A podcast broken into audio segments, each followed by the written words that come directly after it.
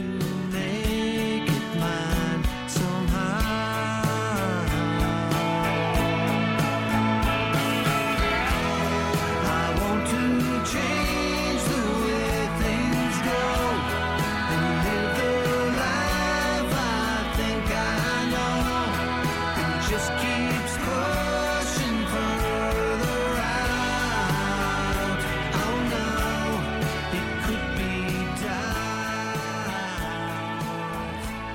listening to WBCA 102.9, Boston's community radio station.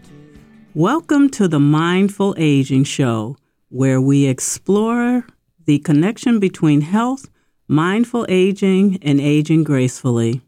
To give you information to make choices that educate and empower you to be your best advocate and live your life fully. My name is Sebra B, and I'm the host of the show. The goal of this show is to identify mindful aging from your own perspective and put it into action for you to live a life that you value. With this show, I want to explore mindful aging and find out what that is and how to live mindfully as we age. I want to talk about education, empowerment, and advocacy, and how you can take action. On today's show, we will share information about health and aging that can help you stay focused. And just as John Coffey and the Van Gogh brothers say from our song, I want to live without doubt. So, our guest today is Dr. Lisa Caruso, who is a geriatric doctor at Boston Medical Center. And when I have my guests, I like for them to tell us all about them. So, I want to start by welcoming you, Dr. Caruso, to our show. Thank you very much, Sebra. I'm really pleased to be here. You're welcome. So, tell us, tell us a little bit about you. Tell us about geriatrics, what it is, and why you went into working with older adults. Thank you. Well, we can start with sort of defining what geriatrics is. And geriatrics is a field of medicine that specializes in taking care of older adults. And we say older adults, generally that's 65 years and older, but not necessarily does chronologic age equal physiologic age. So we tend to sometimes go a little bit below 65. And in general, we take care of patients that are maybe a little bit older than 65 too. So, but older adults do have specialized health issues. And my role as a physician that specializes in geriatrics is to promote healthy aging as well as help older adults cope and care for themselves with the specific illnesses and conditions that are known to, for older adults. So I know you want to hear my story, Sebra. I've known you for a long time, and I'm not sure that that I've ever sort of told you my story into how I found my way into my field. Um, first off, I'll start by saying I was born in Pittsburgh, and uh, my parents were a little older when they had me. Uh, my mother was close to 40, and my dad was close to 50. Uh, they had uh, me and my brother, who's younger than I am, but they always had, it seemed to me, friends who were older. Uh, my mother's parents were alive during some of my childhood, and they died both of dementia in their 80s. Uh, my dad's parents had died before I was born. So, you know, my maternal grandparents were a bit a part of my life, but they always, I knew that they had some cognitive problems and I knew that they had some functional problems too, but they were always part of our family. And they never lived with us, but my mother was very, very close to them and took care of them through their through their life. Um, so I had that pretty early introduction of feeling comfortable with older adults who had forgetfulness and um, you know, did some behaviors. I remember my grandfather wandering around at nighttime, kind of confused and and waking us up and thinking, you know, I I wanted to help him. And so I and my mother also had that. She was a nurse and my father was a physician actually. Oh, Yeah. okay. Yeah, my mother actually um, she didn't work after she had me, and uh, but she remained very active in the community and certainly very active in taking care of her parents as well as older adults in the community. Um, she started volunteering with Meals on Wheels, a community service in Pittsburgh that I know we have here in Boston. Wow, interesting. Yeah. And that was volunteer out of a church that was not too far from my home. And I remember that I was her runner, that we would go to the church in the summertime, pick up the meals, and uh, we would drive around to the route and I would run the meals into the homes. And I got to see where people lived and I got to see um, how grateful they were. And I'm sure they saw this, you know, teenager coming up and they were pretty excited about that too. Yeah. But I was pretty ex- excited because I just thought I was very welcomed and I looked forward every week to seeing some of the same people on the route. And so, you know, while it was a short interaction, I realized that they had stories to tell also and that they had they had children around, that they had pets and I got just really comfortable, I think, with with older adults and and hearing their stories. So when I went to medical school, I was I wasn't really thinking. I didn't even know there was a specialty of geriatrics, and I thought I also enjoyed working with kids. So I thought I'd go into pediatrics. Well, when I did my pediatric rotation, I was getting sick regularly. So I thought, mm, this may not be for me. and uh, I got to OB. I thought, well, maybe I'd like to deliver babies because that's really fun.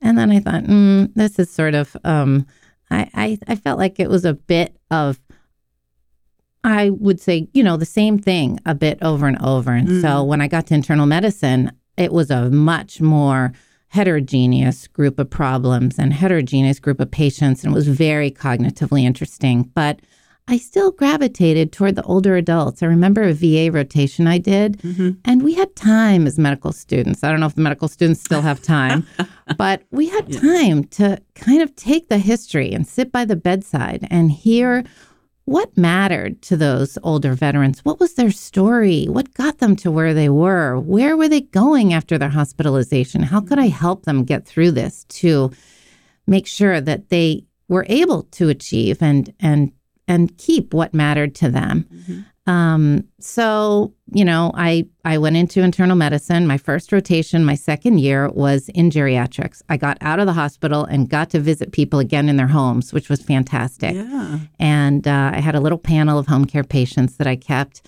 And by the end of my second year, I thought, you know what? I think primary care is a little big for me and I wanted to specialize. And so I thought, we have a program at Boston Medical Center. I did my fellowship in geriatrics and I never looked back after that. I have just really, really, really loved working with older people. They're interesting, they're energetic, they're complicated, they're um, you know, they I love the family unit. Um, I love the relationships and the stories. hmm Well, yes, I did learn a few things that I didn't know, which is fantastic.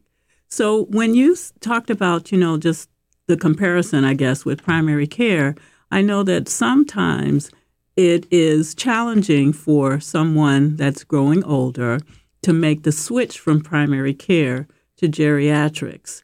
And in terms of, once again, this is the Mindful Aging Show, and I'm really going to focus on being fully focused on when to know, if that time is ever there, when you might want to make a shift to another part of um, internal medicine. What would you say about that? Yeah, that's a great question. There aren't that many geriatricians out there. Mm. In the whole country, there's about seven, 8,000 practicing geriatricians. And as you know, with the aging of the American population, there are, I, there are, you know, I think we're up to somewhere in the 40 million uh, people on Medicare at the moment. So there definitely aren't enough geriatricians. So primary care has to take care of older adults also, and they do a fantastic job. I think that where geriatricians come in is when there are a lot of cognitive, functional um, changes that are going on, lots of medications, um, lots of um, complexities in care meaning that there's maybe, you know, the person is no longer independent and may need other ways to care for them. I think geriatricians are really good at kind of putting together plans that are helpful to patients and getting rid of some things maybe that aren't so helpful and kind of just just putting all those complexities together with the person at the center, with the patient at the center and understanding some of the syndromes like incontinence, like falls, like depression, like pressure ulcers, like polypharmacy. So we're really well trained in putting all those things together and thinking holistically, but also very specifically into what can we change and what we what can we maybe not change. Mm, that is so important. And when we talk about once again uh, mindful aging, and and like I said, when we're focusing on health, I want to use the term fully focused. And looking at some of the things that you actually just talked about, I know that there are older older adults that may say, "Well, I don't have all of that. So, should I really see a geriatrician? Um, do they take more time when with me? Would they be able to answer my questions? And I just want the audience to know that this is not a comparison between the specialties because, as Dr. Caruso said, all is important. But just looking at focusing on your aging process, how you're aging, with, as she said, you as the patient in the center, and being fully focused on getting the best resources, the best um, assessment with the physicians that you have, um, the best support uh, from the community. Is it reasonable to say that since that focus is there with geriatrics, it is a good support system? Yeah, I think you bring up an excellent point um, about that assessment that we also, as geriatricians, offer consults. It doesn't mean that you have to transition your care to a geriatrician. As I said, there aren't that many of us. Mm-hmm. So we really, really couldn't absorb all older adults. But there are um, geriatricians who offer geriatric assessment, which we do at Boston Medical Center. Maybe there's a one time visit, one or two visits to kind of support the primary care physician in focusing, in, in looking at things a different way, looking at also using our nurse resources we have in our clinic who are excellent in geriatric care, looking um, to connect them with social workers who know what the community resources are. So, all of that can be done just as an assessment. And many geriatricians provide geriatric assessments. Uh, and we also offer at Boston Medical Center a memory disorders clinic too. Oh. So, um, those two things can be really helpful, I think, to older for older adults to know about. Mm-hmm. Okay, so it sounds like you know you're looking at the person holistically and making sure that they have what they need. That's what it really sounds like, and I think that that's great because in this world where it seems like healthcare is kind of disconnected sometimes we get really frustrated and when circumstances happen to us as we age we don't quite know, you know, how to navigate the healthcare system. We don't quite know where to to to ne- negotiate, I guess. And so to hear that primary care and geriatric care can form a partnership and under certain circumstances you might need to give up one for the other, but in other circumstances, you don't. I think that's really good to know that it's a team approach with you in the center, is what I'm trying to say. Absolutely. Yeah. Yeah. yeah that yeah. Is, that's wonderful. Now, to just kind of move into the aging process, and I'd like to hear what you feel about or how you feel about aging gracefully uh, and what that should look like. What do you think that looks like? Oh, my goodness. That's a tough question, Deborah.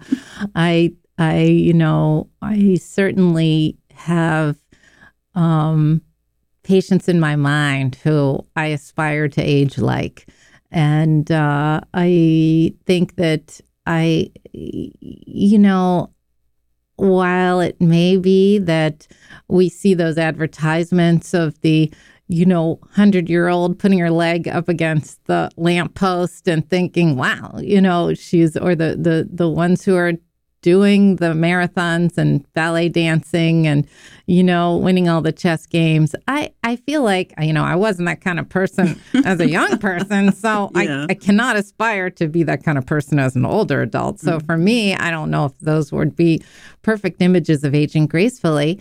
I um i have you know i can talk from a personal perspective as well as sort of people that i see as as that i care for but i just feel that uh, as we age, and I'll just speak for myself, as I age, maybe I should say, that I've noticed a wisdom that is is there. Um, I I do take a little more time to think about things, and I do listen. I think more carefully than I did um, as a younger person. But I also think I've collected so much more information and experience that I can listen better because I recognize things.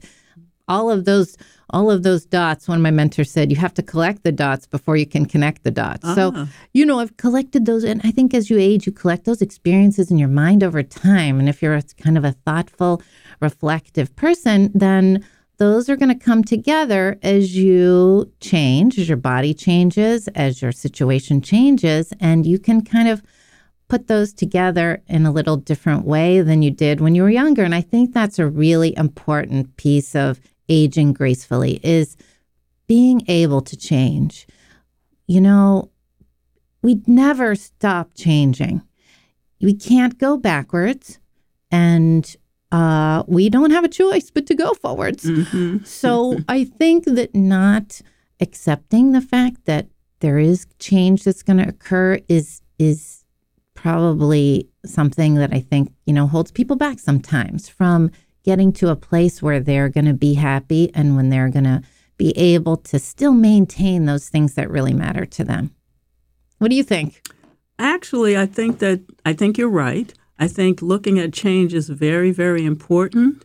And uh, I remember hearing about you know these stages of change, and I think a lot of times we maybe jump from the first stage of preparation to the last stage of acceptance, and don't really go through the transition of those stages, you know, in between.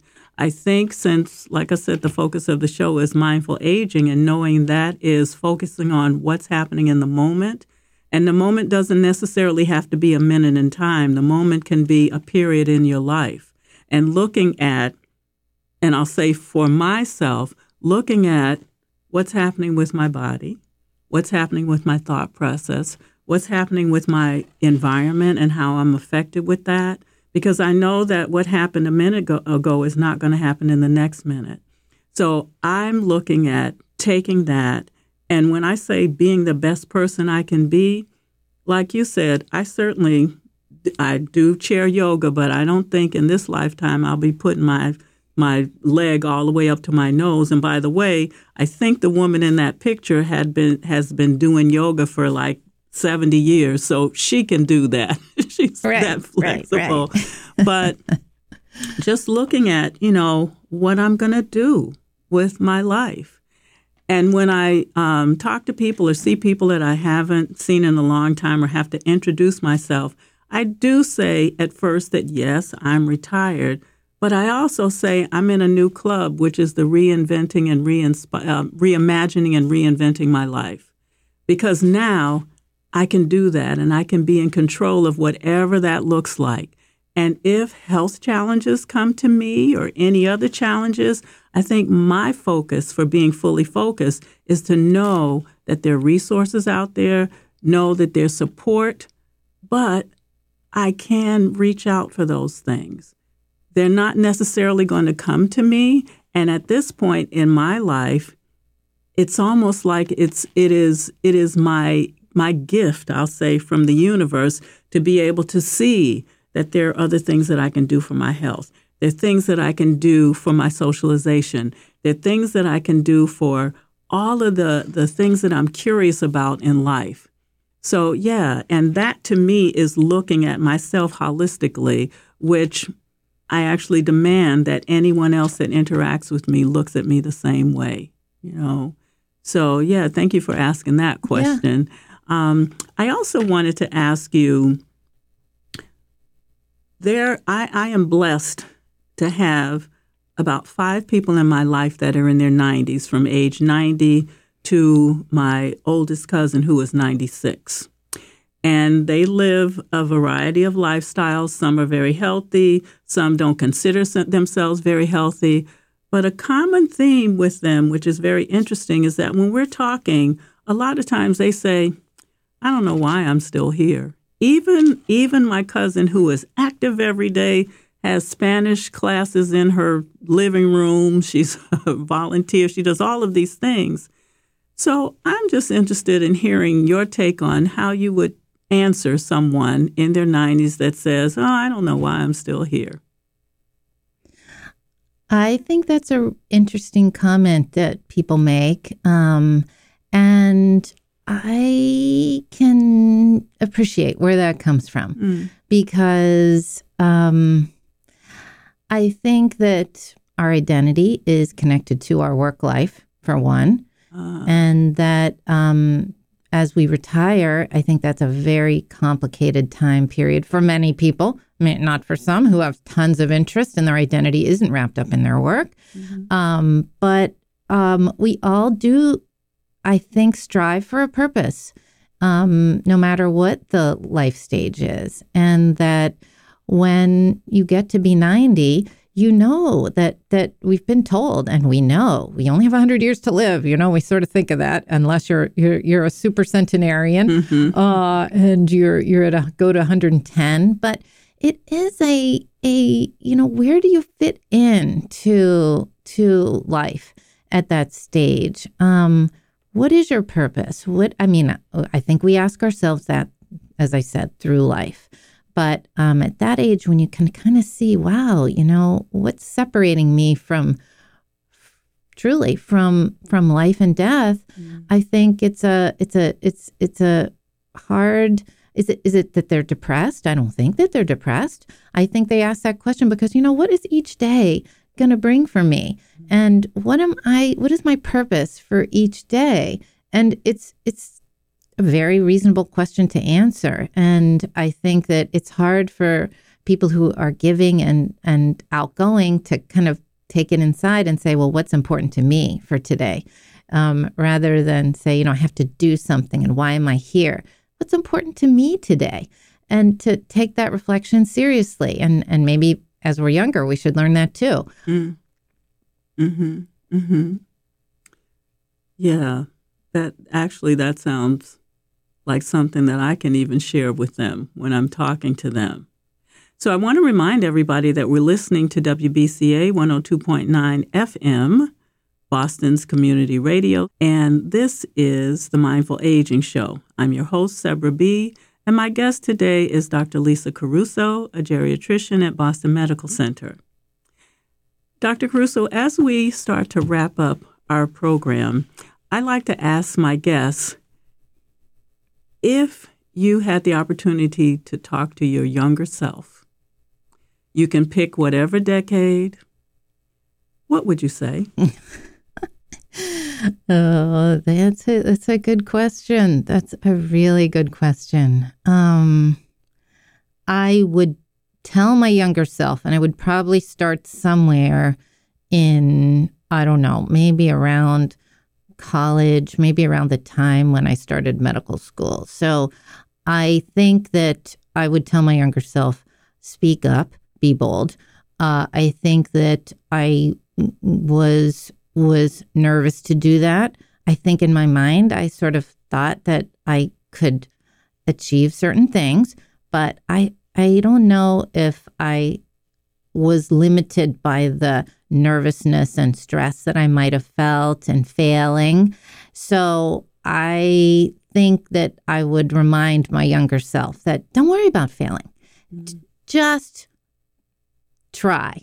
You know, just put those put put that anxiety down as much as you can and give it a go. Stand up in front of people at the raise your hand at the table, um, sit at the table, and be part of the conversation. And that your thoughts, uh, people want to hear your thoughts. and don't be held back by um, thinking that you're going to be judged or that you're going to fail. Okay. And the last question is What is mindful aging really to you, and how are you aging mindfully? Well, I would say um, I am focusing on my physical health. Um, I try to try. Remember, people say try when they're not doing it. But in my case, I, I will say I do go to do some cardio at the gym or take a walk twice a week. I am a weekend warrior. I admit it. It's usually Saturday, Sunday. I don't do that during the week unless I'm on vacation, in which case I do a little bit more. So I try to focus. I do focus on that. And I also do do yoga. I try to do that twice a week, maybe sometimes more. And um, I also try to keep myself active. Um, I like going out and, and pursuing interests and seeing new things and also being social and getting together with my friends and my family.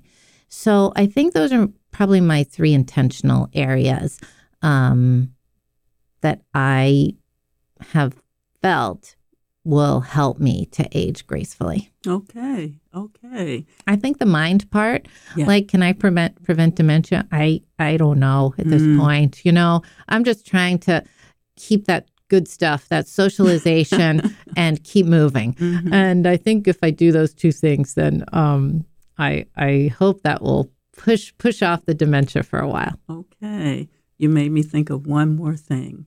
If I was a medical student and I just didn't know what I wanted to do, how would you tell me about geriatrics?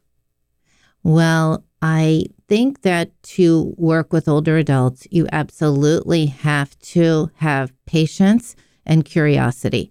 And not that that doesn't apply to many, many other areas of medicine, but um, I think that that's specifically applicable to older adults. Plus, you have to be able to handle a lot of complexity. I remember a medical student when she was with me on one of my first rotations that I wasn't attending, and she was a medical student, and said that that you know I don't know how why we're rotating on geriatrics because the patients are so complicated. I'm just trying to learn how to treat pneumonia, and I said, well.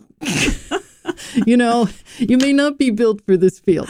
So so I think that it's a certain person that moves towards working with older adults because of those complexities. So I would if if a person was interested in working with older adults, a medical student was interested, I would I would bring them to see the range of um, not just patients because they're so heterogeneous, but also the opportunities. You can work in the community doing house calls. You can work in a clinic doing assessments, as I said. You can be on the inpatient service and take care of sick people who are hospitalized. You can work in nursing homes.